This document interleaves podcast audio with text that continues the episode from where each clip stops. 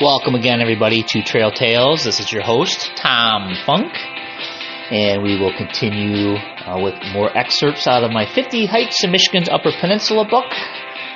And we are on hike number 21, and we are in the uh, uh, still in the western Upper Peninsula, but uh, on the shore of Lake Michigan at Fayette State Park, and we're going to be hiking today uh, what they call the Overlook Trail. This trail is about 1.4 miles long, and it'll take about an hour to hike. And there's a, a moderate gradient getting up to the the main trail itself. Uh, you're going to have views from the an escarpment, uh, views of the historic village, which is the main reason why people visit Fayette State Park, and also see rare hardwood forests dominated by cedars. Map Geeks, uh, 7.5 Fayette, but the Fayette State Park map will do you good. The trail is well marked. There is a visitor center, a modern campground, and there is interpretation with all the cool buildings. So if you don't even hike this trail, you just got to go and check out the historic site because it is really neat. Pets are welcome as it is a state park, and uh, uh, we're going to uh, you know encourage you to bring them to this one because a lot of open area and it's uh, you know going to be bear free for the most part, I'd imagine, because it's so well used. Fayette Brown, well, he had a great idea. During the heyday of iron mining in the Upper Peninsula, uh, Brown, who was the general manager of the Jackson Iron Company, he noticed he was going to great lengths and cost to ship his iron to the lower Great Lakes to be processed.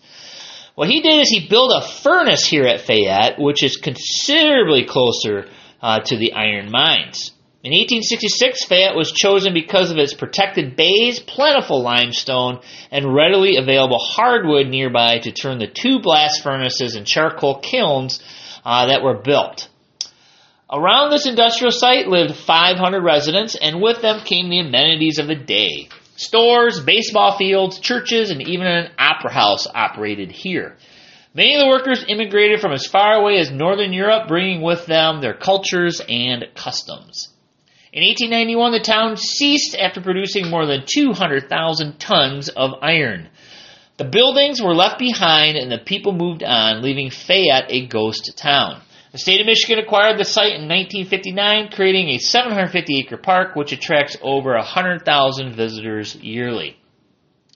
The Overlook Trail takes you up to the edge of the escarpment, but not until after a short history lesson. This lollipop loop begins at the interpretive center. And after seeing the sites, you'll be drawn to the historic village and the stores and the stories that will tell.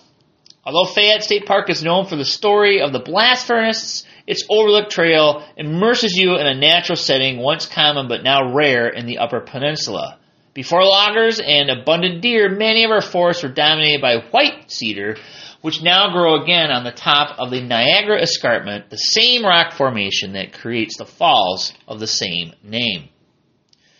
To find Fayette State Park, it is located on the Garden Peninsula, so take US 2 west from Manistique to Garden Corners, then go south on M183 for 17 miles. Take the park's entrance drive to its end and park at the Visitor Center. The trail starts to the right of the Visitor Center. Your path starts as a paved walk as it descends into a gravel road, which you will need to take uphill to your right. A moderate climb. Take the road about two tenths of a mile uphill to an intersection marked by a post with a number one, which also includes a You Are Here map. From this grassy field, turn left and head uphill to, to get to the edge of the escarpment. The substrate is crushed gravel and very wide you will notice the abundant cedars absent from most of today's northern hardwood forests. On your left, an interpretive sign overlooking Snail Shell Harbor and the historic town site, telling the story of how local residents used to skate across the ice to Escanaba in the winter.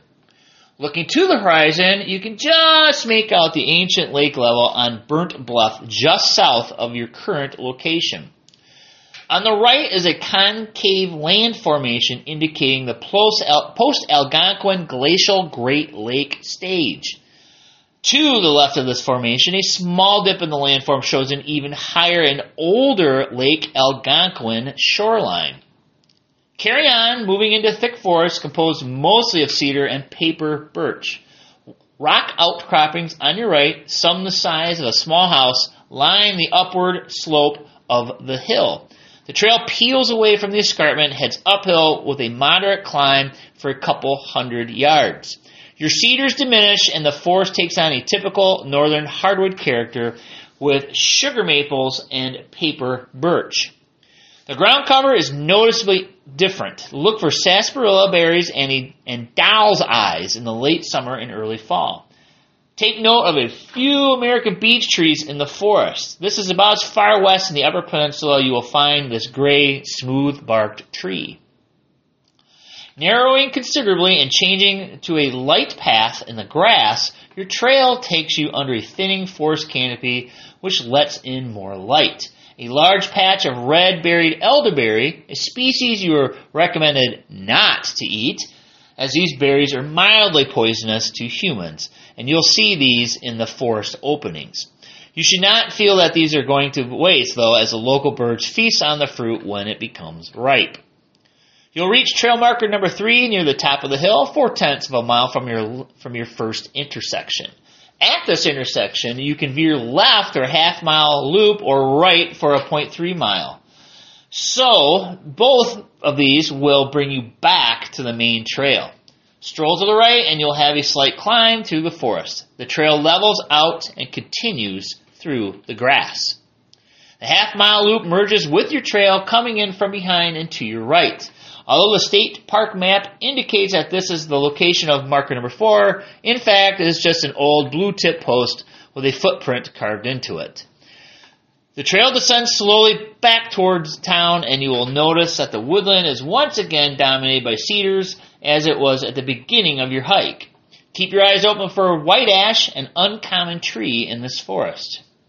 Your quote unquote missing trail marker number four is 0.2 miles downhill at the edge of a mowed right of way along the entrance drive. Look to your right and you'll see the gravel road you use to reach marker 1. Then walk downhill and enjoy the history lesson by walking around the town site. All right, Fayette State Park. Definitely worth the visit. Uh, I just read an article uh, that they were doing some studies on the age of the forest because these cedar trees are large for cedars because cedars just get mowed down by deer in Michigan. So since they were growing on an escarpment and it's a heavily trafficked area on a peninsula, the deer population is very low. And what they found were trees that were over a thousand years old. So that's pretty cool.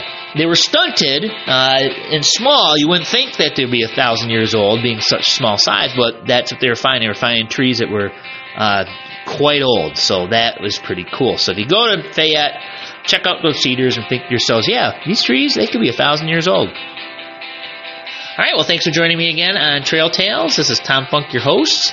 And uh, I want to thank Nortiv 8, uh, makers of hiking shoes, for sponsoring this podcast and uh, I'm testing them out right now, and so far so good. And uh, kind of surprised how comfortable they are.